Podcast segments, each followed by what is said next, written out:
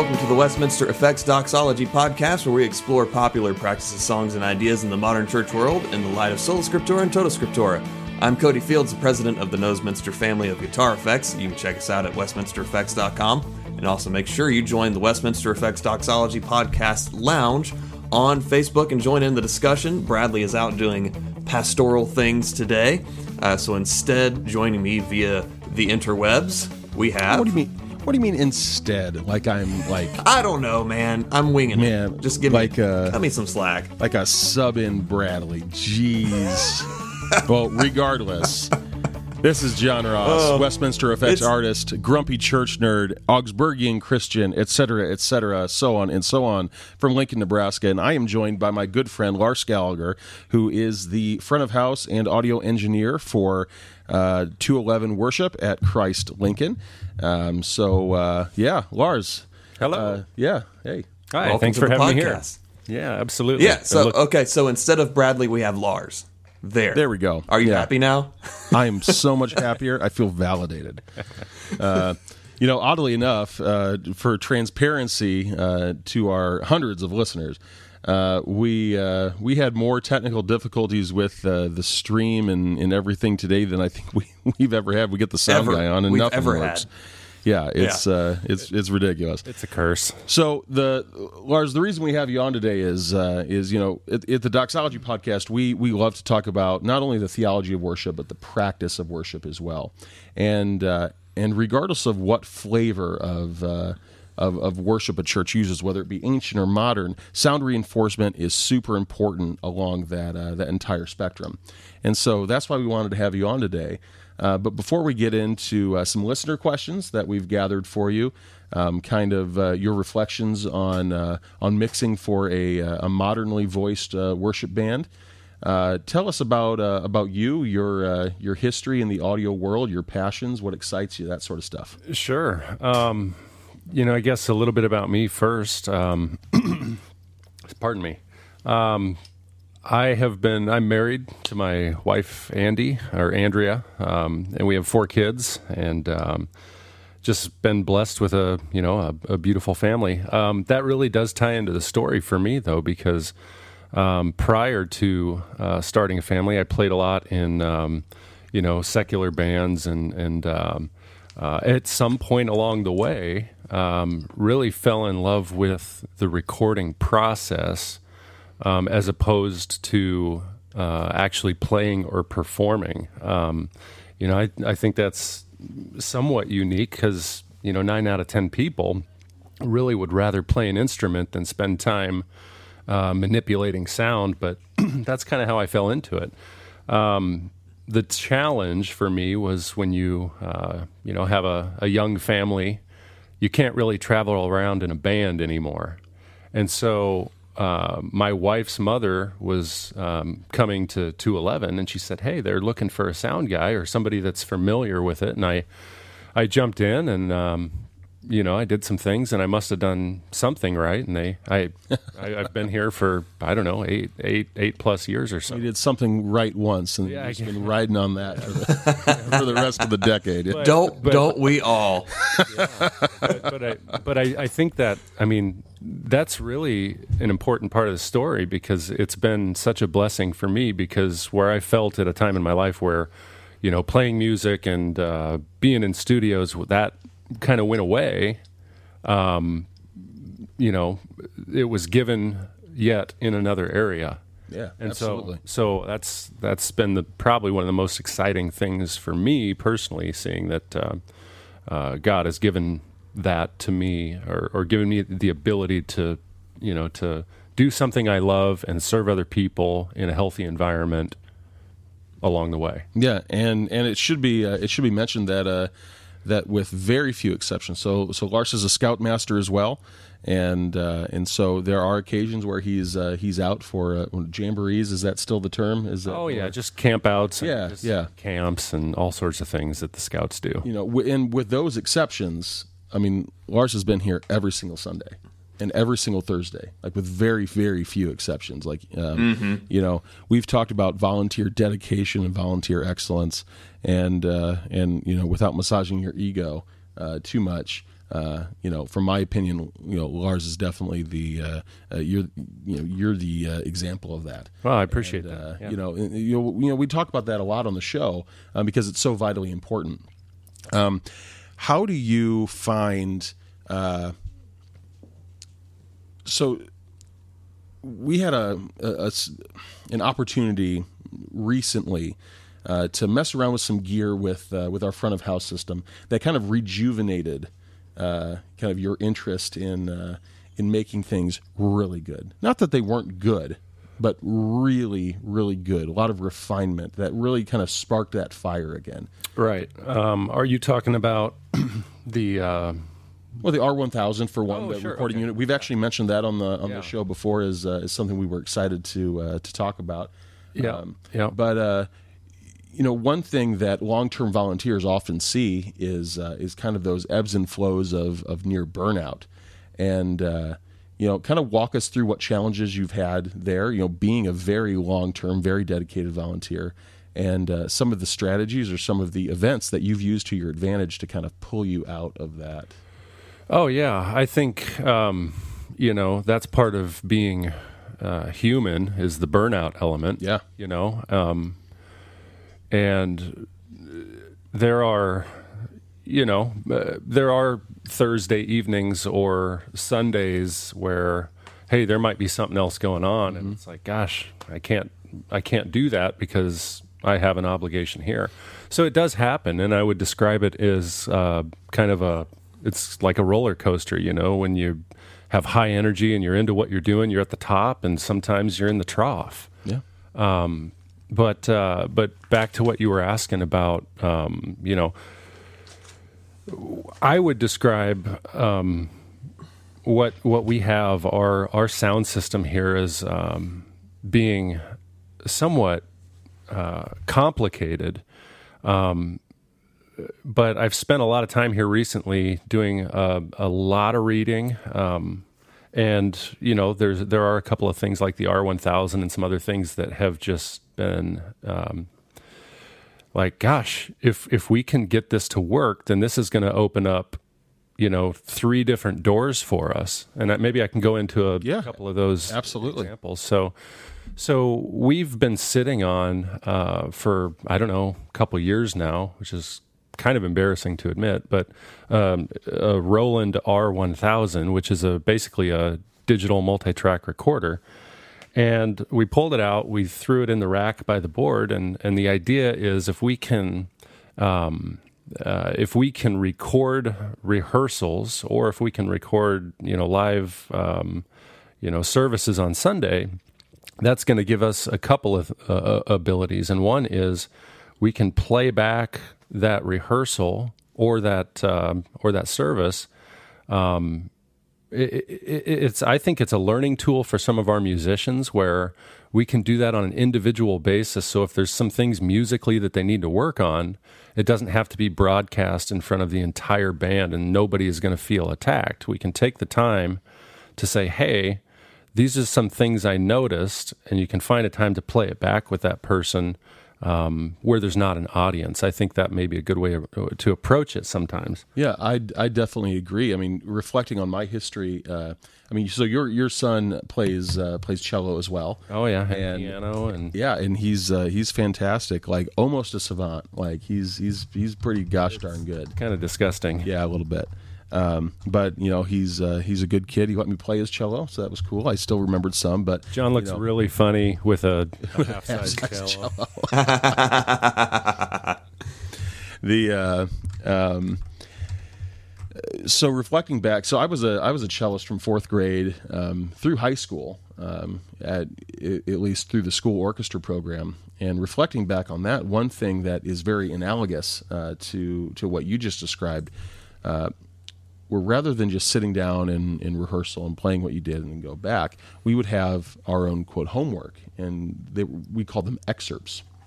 And so, what we would do is we would uh, play and record uh, an excerpt from a piece of music that were kind of our, you know, our quarterly progress reports, so to speak, or or progress metrics. And then we would have a one-on-one conversation with our with our director, our, our conductor, uh, who would uh, who would constructively critique us and say where we could improve um, individually, our own instrumental voice. Um, you know, separated from the rest of the orchestra, not only uh, sonically, uh, but also socially as well, so that there's not that call out sort of situation that can be really difficult, not only in school, but but also in in a band uh, full of uh, uh, mostly grown ups, and uh, and you know That's a relative term. yeah, yeah, that's the truth. Um, but you know that was super. Uh, that was super helpful. Uh, then, as far as refining at the time my craft, so to speak. So yeah, I can definitely echo Yeah. the values in that. Well, and I, I think one thing that comes along with that, that as an opportunity, just in this example, is, um, you know, without it, it's really just me saying, "Hey, this was off," or "This sounded this way." It's an opinion. But if I have, uh, you know, recorded it and I can play it back, it's not me telling that person it was off. It's it's the recording telling that person. Yeah.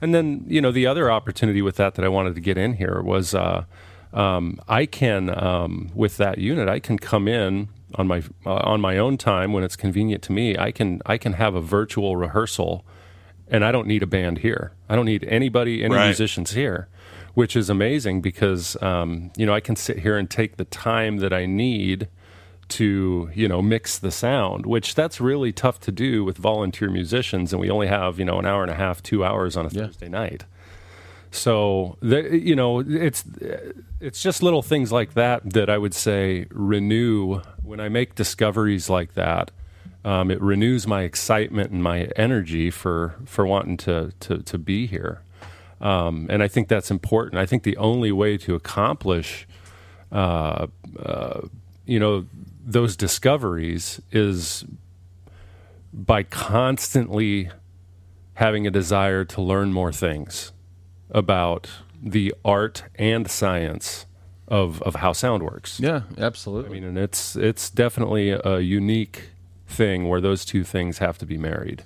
So on that, you nerded out recently about something that was uh, kind of outside of your area of expertise. Uh, you you picked up a, a little gadget uh, a couple days ago. Oh yeah, yeah, yeah. So uh, tell us tell us about about that. You know, Sure, sure. So, so we have a, a sermon series coming up that, uh, you know, where we have some auxiliary drums that we'll say, um, you know, on stage in addition to the regular uh, drum set, and you know that that presents um, it always presents its own set of challenges, but. Uh, I I just got a wild hair, and I thought, you know what? I'm not a drummer. Uh, self-admittedly, hand raised, I'm not a drummer, but um, but I love tuning drums. I'm not I'm I'm not really great at it, but I thought, you know what? Um, I, I found this thing, and many of you out there listening probably have kn- know about it. It's called a TuneBot Studio. So I went and picked one up. It was about a hundred bucks, and just you know, it took me about five minutes to read the manual.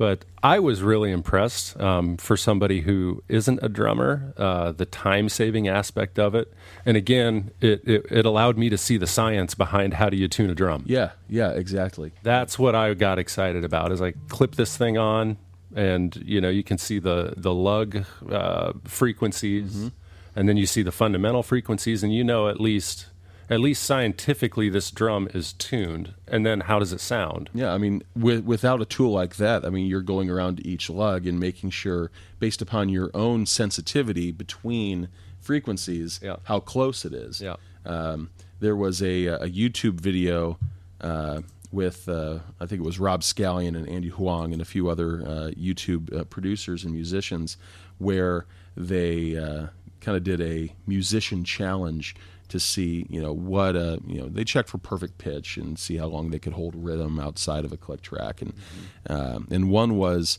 uh, how much disparity between two frequencies can they detect?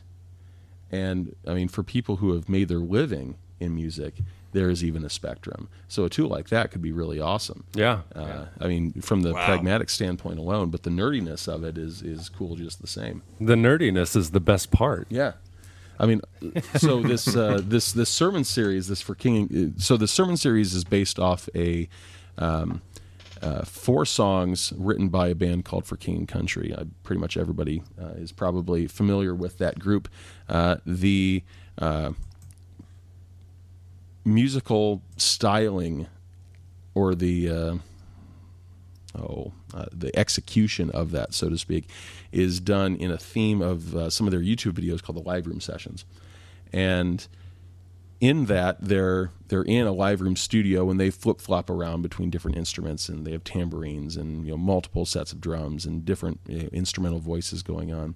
Um, and so along with that, you know we've uh, uh, we've kind of modified our stage layout.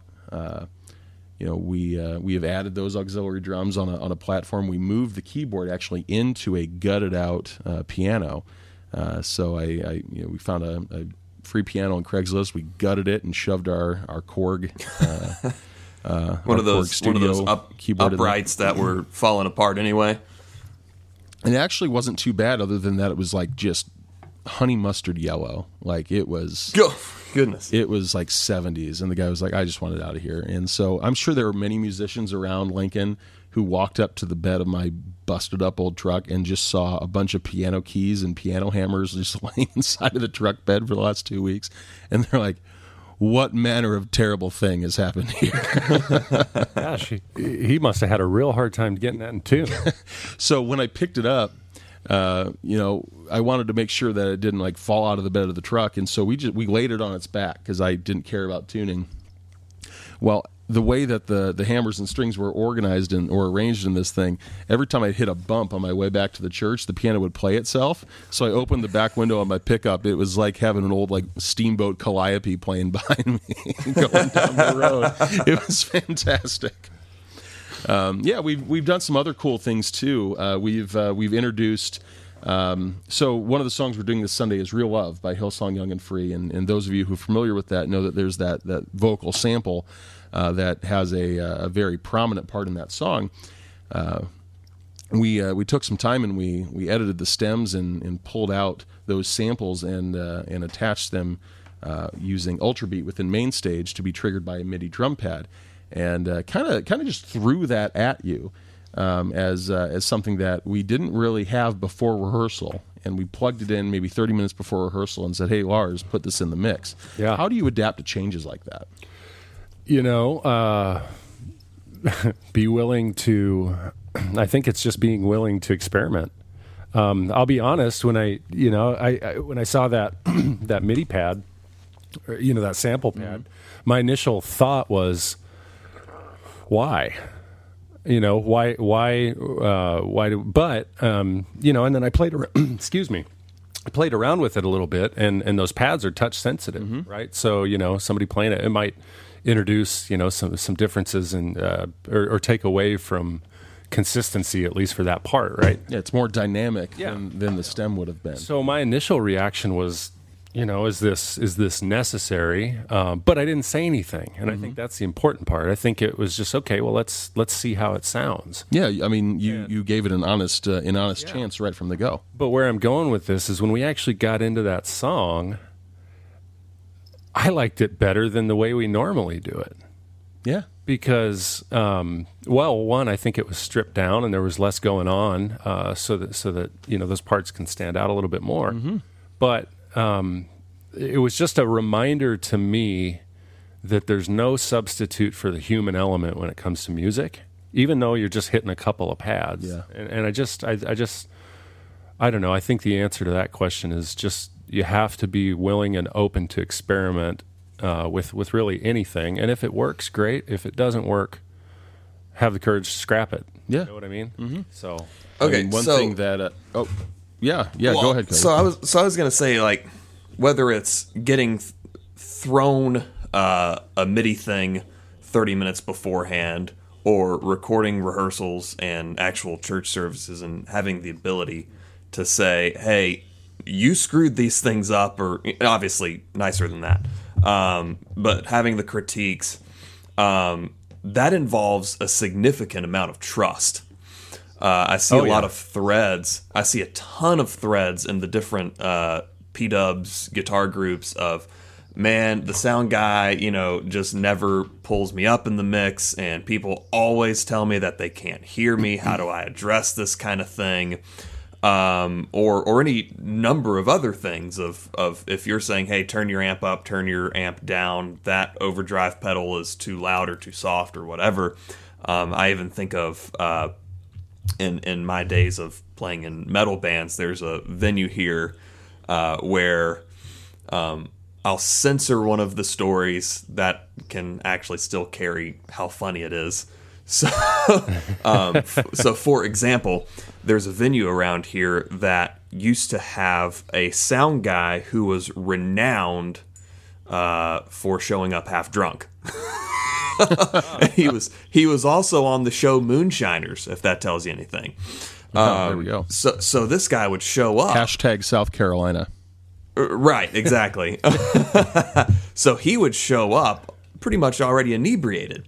And I remember one time, and this is the one that I can censor and it still carry carry the humor of the story is my band gets up and the band that was going to go on after us for whatever reason, their drummer just went ahead and set up all of his stuff right in front of the sound desk.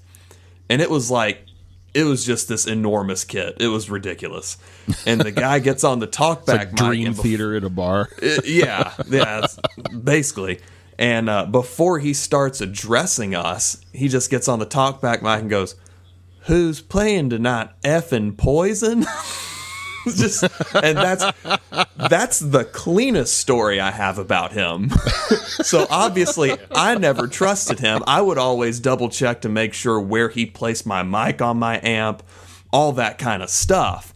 So how do you, Lars?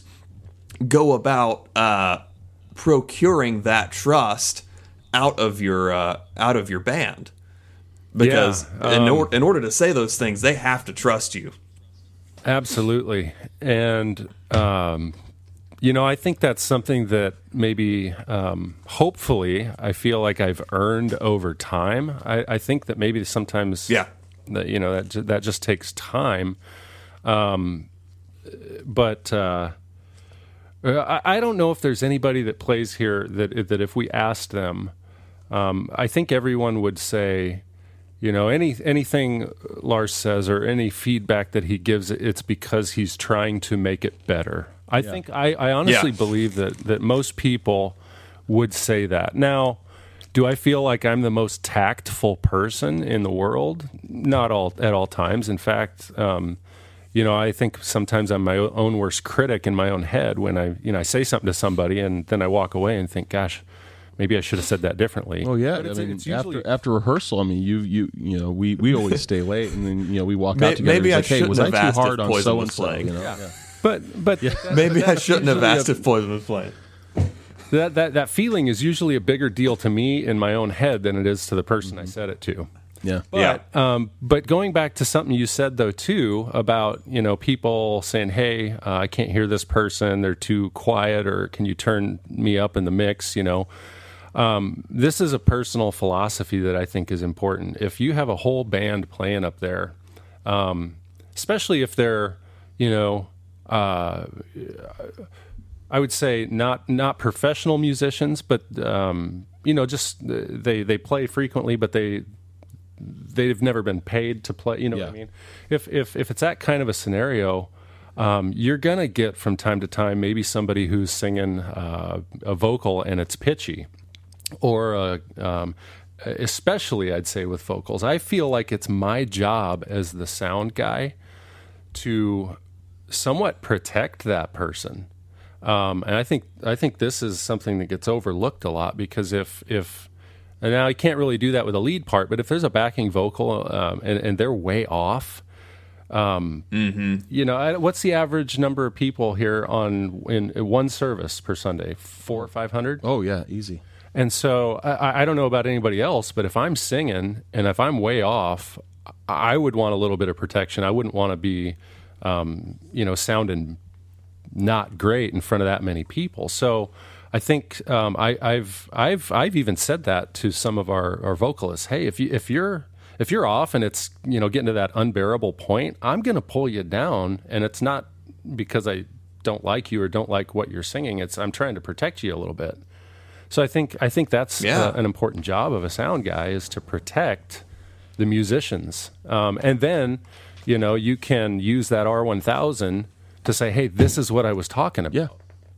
You know, I mean, th- think about it from a uh, uh, a guitarist who breaks a string in the middle of a song. You know, if you're going to if you're playing lead parts, I mean, obviously you're going to avoid that string. You know, or or if a string's woefully out of tune, I mean, you're not going to stop the song to tune in the middle of it. Um, you know, one thing that uh, you know that I think I've shared uh, probably on the show before, and definitely shared with you, is that you know I see uh, the mixing console as an instrument, uh, you know, of its own accord, uh, where uh, Yeah. you have uh, you have all of these other instruments coming into it, uh, but then it's your job to then play the board um, as, as kind of that final step uh, before the sound is then amplified. Sometimes the board plays you. In Mother Russia, soundboard plays you. I'm just kidding. you know that's uh, you know and, and that's something that you know we've discussed uh, we've discussed quite a bit uh, between between Lars and I is uh, uh, you know how do we you know as all equal volunteers I mean you know none of us is on staff or outranks one another um, sure there's there's those of us who have have some leadership roles uh, but how do we you know tactfully constructively lovingly um, say hey you know you got to work Hey, on you this. suck.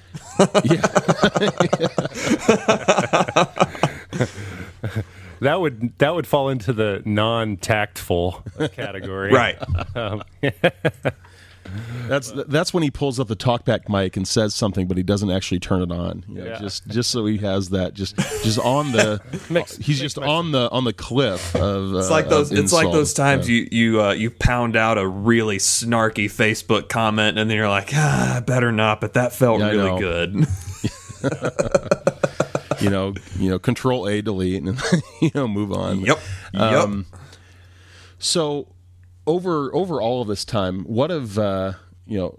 So kind of a twofold question before we move on to our special uh, sound engineer inquisition. uh, before we get into the actual inquisition, um, what are um, some of the challenges among what you know above and beyond what you've already discussed, and uh, some of the things that have excited you most uh, over your entire uh, kind of uh, hobbyist, volunteer, part time gig as uh, as a sound engineer, as a recording aficionado? uh, biggest challenge and things that excite me the most. Yeah, Yeah, I would say, you know, the the biggest challenge that I see, at least for us here, is um, it, it, it's the one thing you can't make any more of. It's time. yeah, You know, it- we we have rehearsals on Thursday.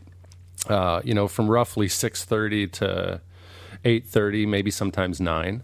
But that's not a lot of time. That's not a lot of time to, um, you know, really dig in, especially when you have a, ro- a, a rotating cast of musicians from one week to the next with, you know, different levels of playing ability, different instruments, um, all sorts of variables that change on a weekly basis. so that's, I think, our uh, uh, biggest challenge. Um, and balancing. Um, I mean, I'd come in here, John. You know this. I'd come in here and play all day long every day if oh yeah, but uh, I don't know if my wife would be too crazy about that Hmm. idea because, or your employer. or my employer, right? I can definitely uh, echo those things. Yeah. So so it's a balance. Um, how do I um, how do I feel good about the time I'm spending here? And and I think uh, well again back to the scouts thing. Do your best, right? Yeah. You, know, you do the best you can with the time you got. Um, but what I get most excited about is that um, it is. I feel like from a sound perspective, I live in a world where one, I'm never going to know it all. I'm never going to be perfect at everything. There's an endless stream of things that I will continue learning. That's never going to run out. Yep. And I think when I, you know, when I continue to, um, uh, just, you know, the, these these ideas pop into the head, and it's like, gosh, if I if we could accomplish that, that's going to allow us to do this and this and this, and that just never stops. And I think that's I think that that is, um, you know, uh, an important thing for um, not just the sound guy, but even the musicians is that constant pursuit of excellence, and we talk about that a lot. Mm-hmm. Notice As we, do did, we, yeah. yeah. No, I mean, notice we didn't say constant pursuit of perfection. Yeah. Constant pursuit of excellence. How can we how can we walk away uh, after the service knowing that that we couldn't have done that any better? If we can achieve that every week, then that's kind of the goal. Yeah. So I guess that's what I get most excited about. Is um, it's not you know I love gear. I love um, you know nerding out as we say. Yeah. Absolutely. Yeah. But I think it's more um, uh, just really love that. Um, you know uh, how how w- one door leads to three more. Yeah. That's what I love. Yeah, no, no doubt.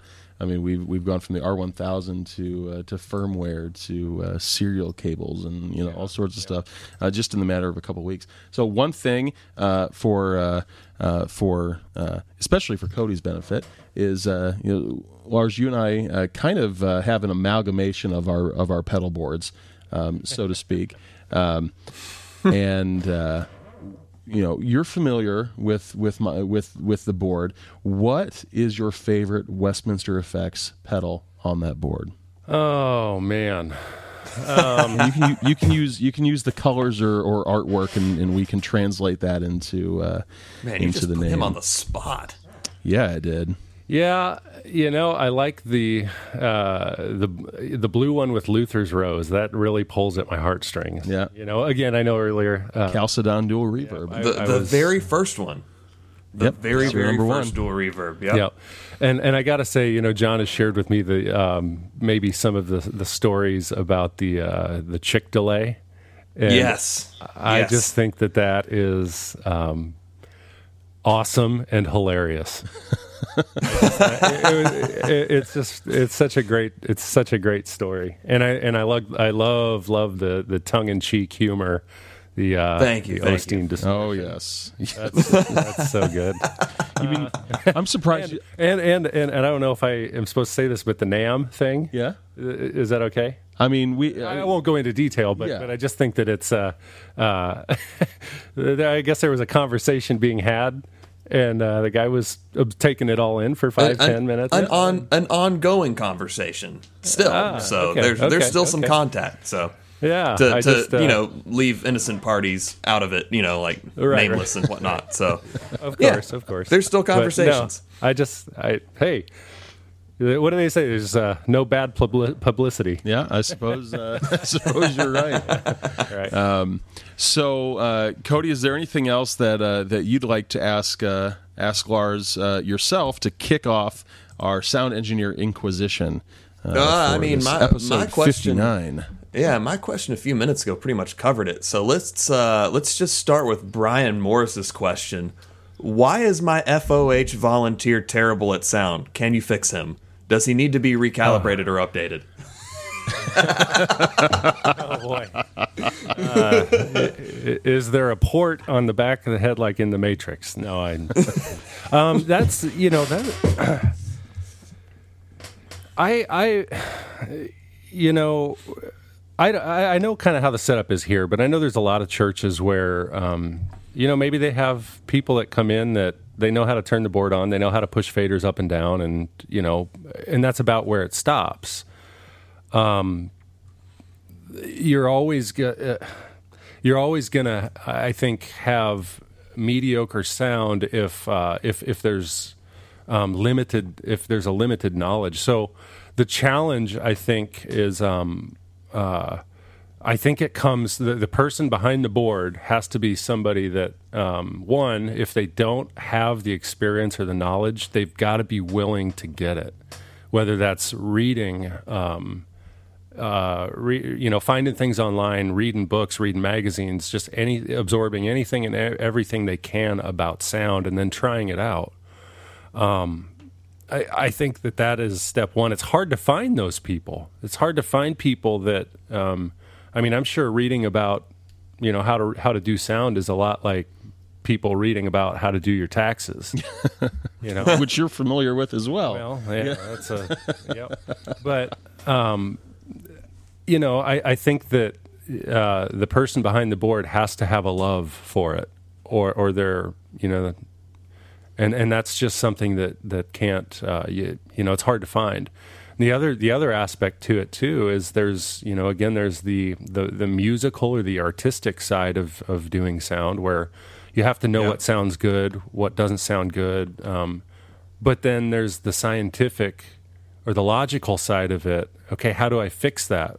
How does sound work, and what wh- what are what are the things I should do on the soundboard or in the sound system to to make that sound better?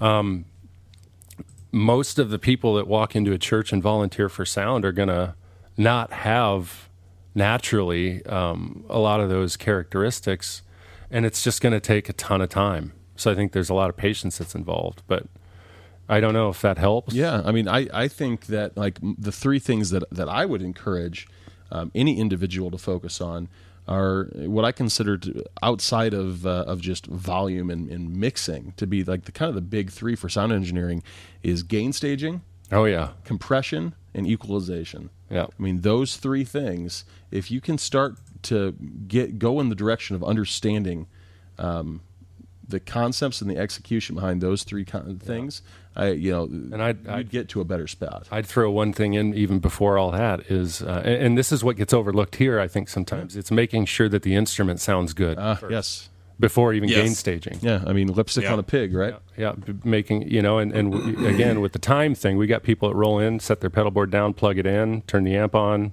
got good volume up. I'm off to the races. Yeah, you know um, so that that's a challenge but again you know i hate to keep plugging the r1000 but you know if, if for somebody for a new engineer coming in saying hey i want to i want to volunteer i want to run sound record a couple rehearsals have some raw material for that person where they can come in on their own time hit play and they got the whole band there and maybe do that with a more seasoned or, or experienced engineer where they can um, you know say hey okay we're gonna we're gonna do this and here's why. You you know you have to almost create um, like a little classroom yes. setting i think for somebody that is brand new maybe not uh, you know somebody that somebody that doesn't really have any experience You know that kind of uh, that kind of brings on another question that was submitted: is how do you go about training a new front of house volunteer? yeah yeah well that uh, you know that's that one i have thoughts and comments of course but it's hard for me to i mean we we've never done that We've never done that. I've yeah. been here for like eight years. I'm kind of I'm I'm it. You know? Might as well just bolt you to the rack. Yeah, yeah. Uh, so, uh, and again, you know, I mean, we're tying some different things in here, but the burnout factor. There have been times where it's like, gosh, it really would be nice to have, you know, uh, a little more depth in the depth charts from a from the front of house perspective. You know, um, but in in eight eight years or so, we've never had anybody walk in the door saying, "Hey, I want to do sound." Yeah. you know, so. Um, that's it's that's one of the interesting things about about churches is no matter what church you're talking about, you're going to have a shortfall somewhere. You know, mm-hmm. with with us at at Res, we have roughly 250 people a Sunday, and you know we're we have a couple of electric guitarists, and that's pretty much it. But we have three or four people who are capable of running sound well. Oh wow. Yeah, but but we're short on electric guitarists. Whereas you at Christ Lincoln, you know, you've got a sound guy plus, you know, myriad other musicians because, you know, I would assume part of that has to do with you just have more to pull from, and that's okay. Yeah, I mean, uh, you know, I think most people, if they want to get involved, at least here, it's been my experience. Everybody wants to play. Everybody, um, everybody wants to, uh, you know, and it's not it's not for their own glorification. It's just maybe that's been their background. Is maybe they play an instrument. Yeah. it's their natural fit For sure. you know? Right. Um, I, um, it's just that, you know, we we haven't had a lot of uh, uh, people with with sound reinforcement experience walking in the door. Well, hey, maybe I mean maybe it's because they're still passed out from the show the night before. I mean, like if you're loading out at two thirty a.m., I mean, you're, Yeah. you're going to be hard pressed to Yeah. to make it to church the next morning.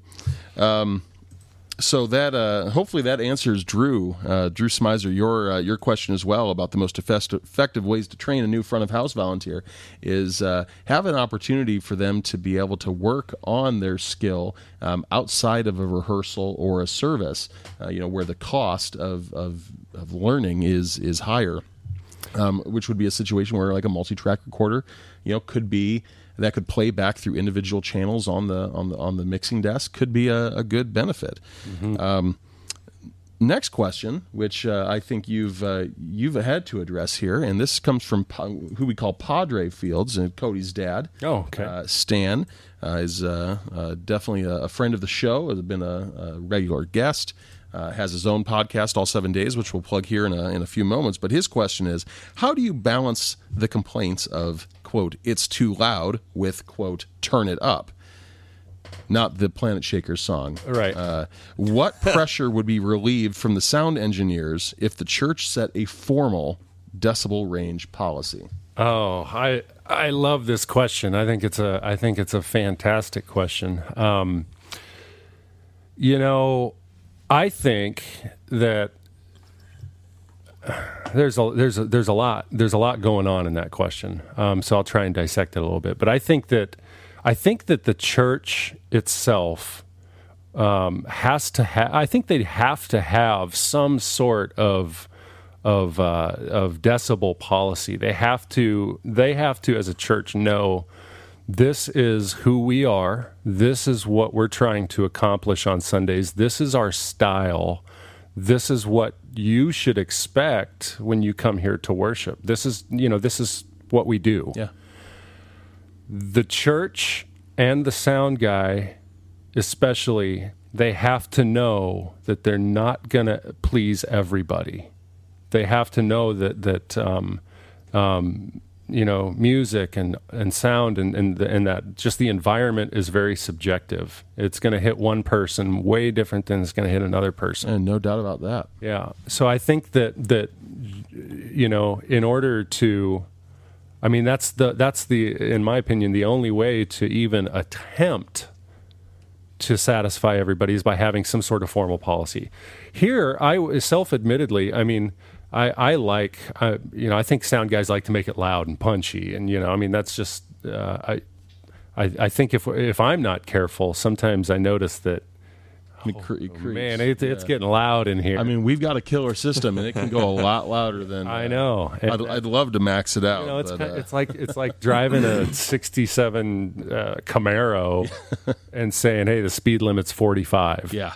You know, um, you know, and so I think that there's got to be a policy, and, and along with that, you know, you're that's not going to stop people from coming up and saying it's too loud or turn it up. Mm-hmm. You know, that's going to continue. But um, I think that uh, you have to have support from your your pastoral leadership or whoever you know has a little bit more authority as far as what's the style. I think yep. they have to be willing to back you up as the sound guy. Um, and, and, maybe explain in a loving way to those people that this is this is where we this is what it's going to be sure. and why. You know, um, I think it's I think it's also important to note uh, whatever decibel range you set is it's Sunday worship is meant to be congregational, so you should right. probably be able to hear yourself if, yeah. if you're in the congregation yeah. and singing. Yeah. Where I've I've been in situations yeah. where it's just like there's no way, like I'm gonna have to blow out my throat to hear myself. Yeah, yeah, yeah. So, so I, I, you know, you actually reminded me of something. The the room that we're in. Um, I, I, I would say when when they built this space, I don't know if acoustics was really a primary or even a secondary concern. No, it, it doesn't seem to be such. No, I mean it's a it, no. Don't get me wrong. I'm thankful and for what we have. Oh yeah, I but mean, but uh, it's a, I mean, it's a wonderful space as far as buildings and, and capabilities go to hold people yeah. and to do what we do. yeah. But but it's challenging from an acoustical standpoint. Yeah. So um, just to put that in perspective, in, when it's quiet in here, the noise floor in this room is about 65 decibels. That's when it's that's when there's nobody in and there's nothing else going nothing on. else. It's about 65. Um, I we we try not to have um, you know, an average decibel level uh, above, I'd say 92 Sure. is probably the ceiling. Now, you might have peaks that go Yeah, above that, but yeah, the yeah. average, you know, 91, 92, somewhere in there, that's not a lot of dynamic range. No. there. And so that that's that's a challenge, um, at least here. But, um, you know, yeah, I, I, I think you know back with that question, you you just have to. Um, oh, one thing we do here too is um, we do have uh, for people that do come up and say, "Hey, it's too loud." Um, one, I know that I'm going to have backup from the pastors if, if it's not out of control. Right? Yeah, if, it- if. I'm where I need to be, I'm I'm good. But we also have, uh, and this is going to sound funny, but we have those foam earplugs available. So if it is too much for somebody, uh, but they maybe are with their family. I mean, we we we don't want people to feel like, hey, I, I you know I'm going to have to go to the audiologist and check my hearing out after I leave church. we don't want people to feel like they're damaging their hearing, but you know, so we do try to accommodate Yeah. and, and at least make it comfortable for people. Yeah, absolutely. You know, finding that finding that balance. Yeah. Um, That's uh, there. There is one more Inquisition question. Um, it is from uh, Larry Boating or or Betting, depending on how he pronounces his uh, his last name. And uh, it's when there's a part of a song uh, that uh, has a lead part in it, whether it be you know keys or guitar solo or something. Um, do you prefer to ride the fader uh, for situations like that, or rely on the musician to boost their own volume? Oh boy, I think it it, it it really depends. I I do I do tend to ride faders quite a bit. Um, I I I would describe the way that I run the soundboard as being very active. Sure. I move around a lot. I um, things change from one song to the next. So I don't think there's anything wrong with riding faders. Um, you know, I, I, I think if it's set up, in my opinion, the way it should be, regardless of, of what you do on, on the board, fader wise up, you know, if you're, it shouldn't affect what that musician is hearing in their own monitor or their own in ears, however you do it. They should still, I mean, they're, they're, the feel to them should remain unchanged. And so I think that that allows you to, the liberty to, um, you know, to, to move the faders as you see fit. To serve the song, to serve the Yep. congregation. Yep, Yeah. What does the song need? Um, uh, you know, there there are. Uh, um, I talk with this uh, with one of our guitarists a lot. Mm-hmm. He, he has a, a, a volume or an expression pedal, or whatever you want to call it, for in, in his guitar, um, his pedal board, and he likes to do a lot of swells Yep. but to the point sometimes where he's pulling back on that volume so much that it completely cuts out the signal at the board, and I have nothing to work with. Um, so I, I think you've had some conversations with him recently. Just hey, it doesn't take a whole lot on that volume pedal. You know, it may sound because you know it may sound funny in in his ears. Um, but we're again we're working on some of those uh, monitoring things Yeah. as we speak, and it's I mean, there's there's probably four or five big significant things that you and I are trying to tackle right now, and um, uh, so it's Well, yeah. I mean, plug for the sh- plug for the uh, uh, for the brand here. Um, one of the solutions to uh, to that that guitarist's uh, issue was that he was running a split out of his uh, out of his volume pedal to go to his tuner because he like his tun- likes his tuner to be always on.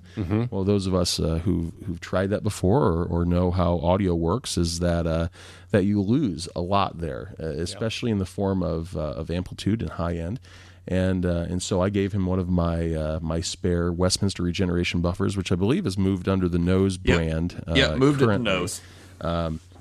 and put it right in front of the volume pedal, and his jaw dropped. It was like, "This is so much better than than anything that I I had previously." yeah, and you know we had that discussion about you know buffers versus true bypass. And he's like i just always thought true bypass was better. I'm like well you always thought wrong bro. Um, you know don't uh, don't argue with brian wampler and josh scott. I mean those are words to live by um, so cody you want to take us into our uh, our break we'll uh, we'll come back with the inquisition and uh, Yep, we'll round yep, out yep. the show Sweet. Let's do it. Once I read a book, and this is what it said If your music has a beat, then you're gonna wind up dead. It doesn't really matter if it's Christian or not. If it's syncopated rhythm, then your soul is gonna rot. And this book was called. Does God run out of patience? How do we bridge the gap between understanding and application of Scripture? How do I deal with my kids who have left the faith? Does God forget our sin? Join the discussion on all these topics and more on the All Seven Days podcast, where Stan, who also happens to be my dad, and Trevor take your questions and answer them from the perspective of a couple of church members just having a discussion about spiritual matters. Subscribe to the All Seven Days podcast today on Apple, Google, Spotify, Overcast, or your other favorite podcast listening platform, and check out all7days.com.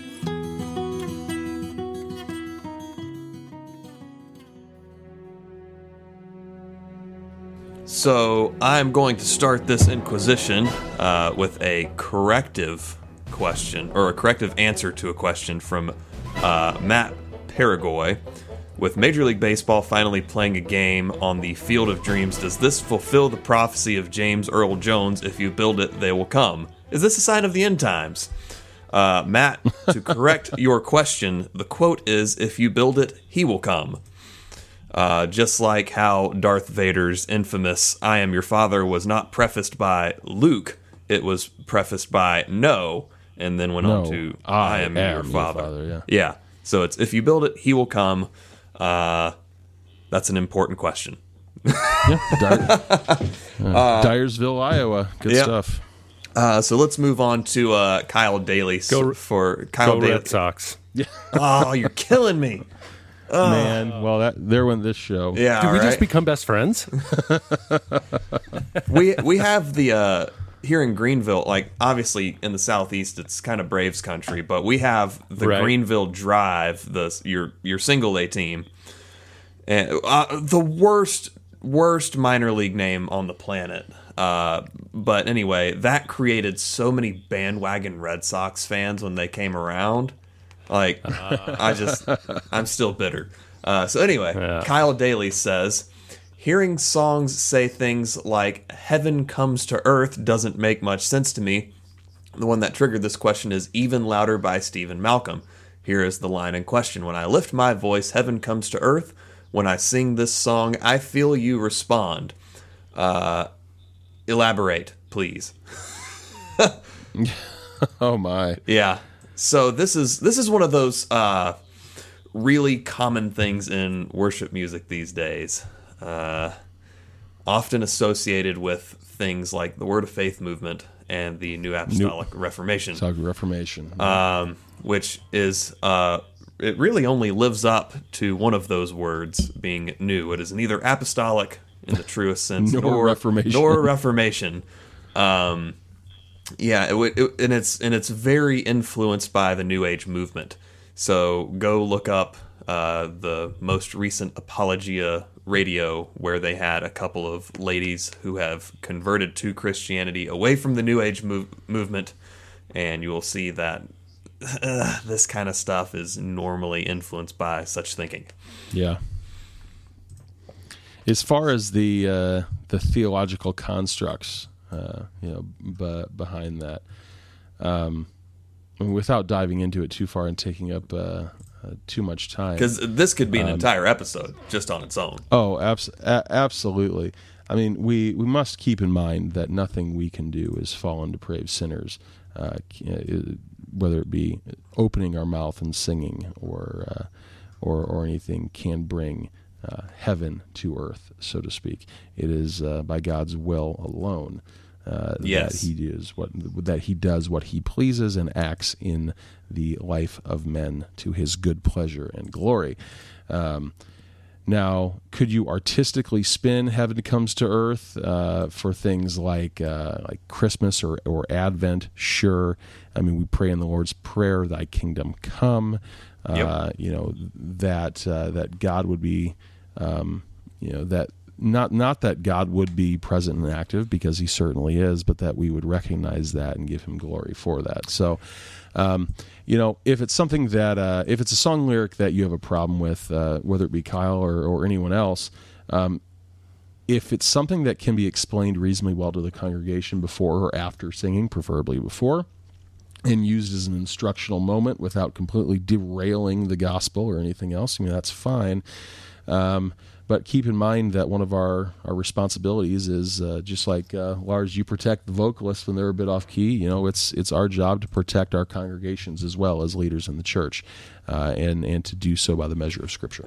You know the the lyric in there that I actually like the least is when I sing this song, I feel you respond. Yeah, yeah, are- I, I kind of left that one alone. Yeah, we, we don't worship Jesus was my get a- boyfriend. music. yeah, well, we we don't worship God in order to get a feeling.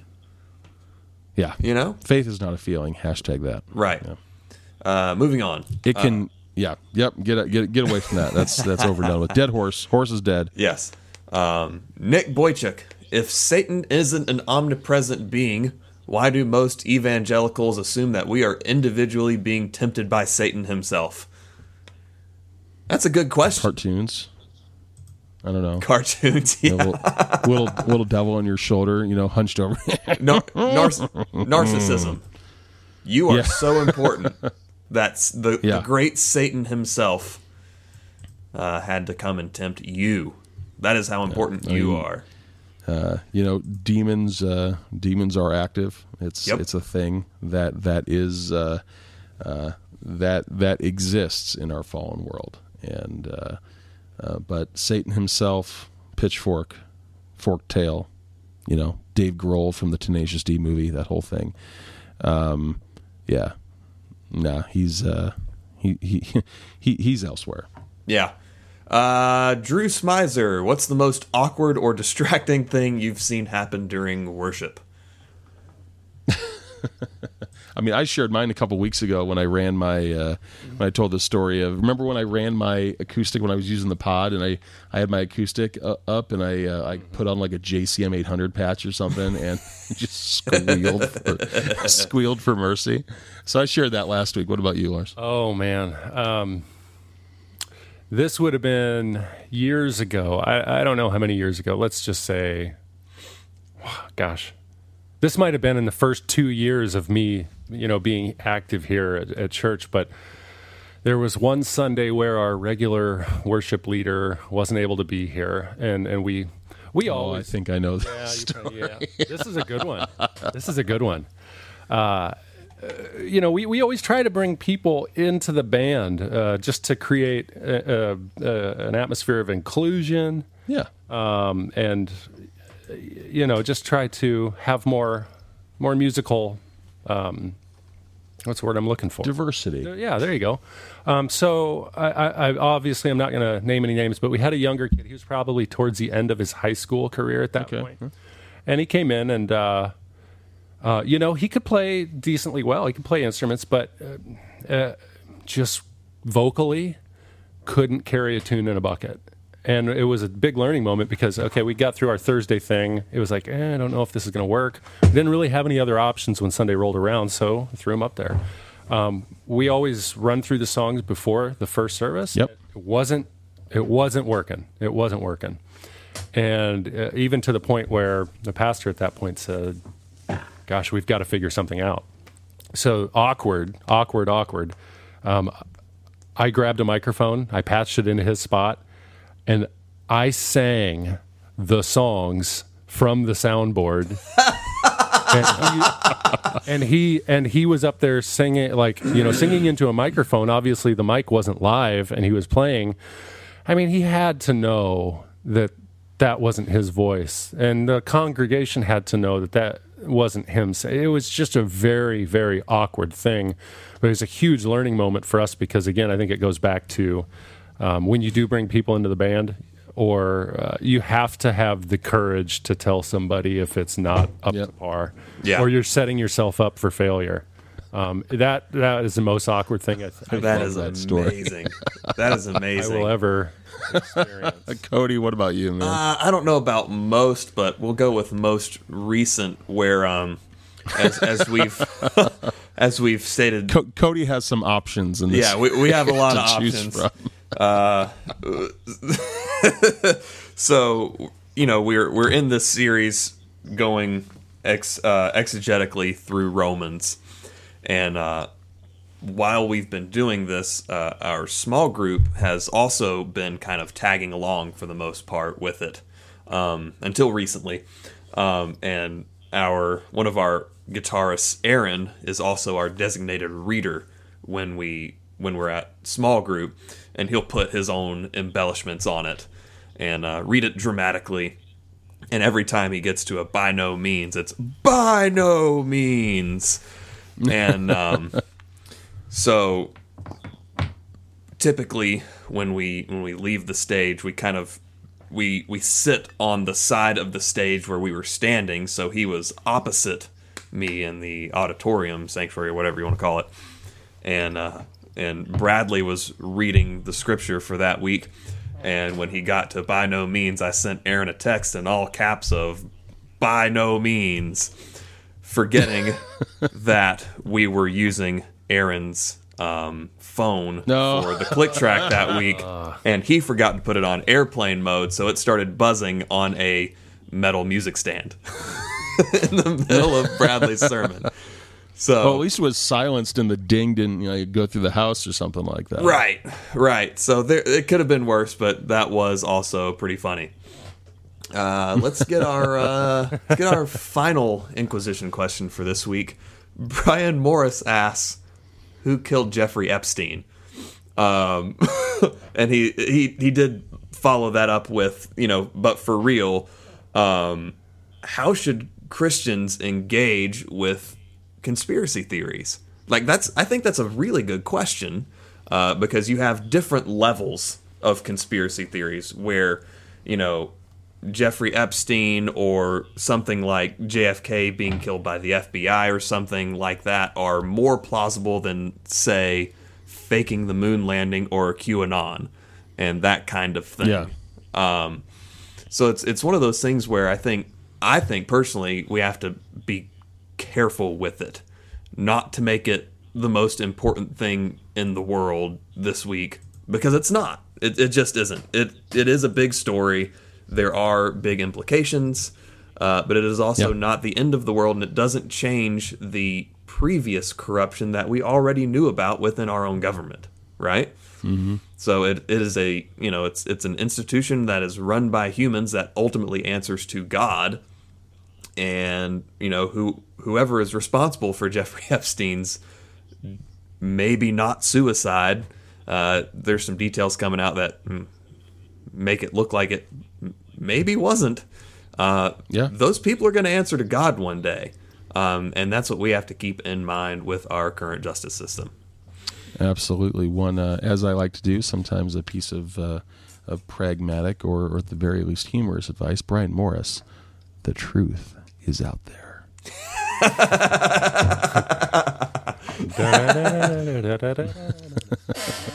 hey, I'm just sitting back with my popcorn waiting for September with that Area 51 thing. Yeah, Yeah, right.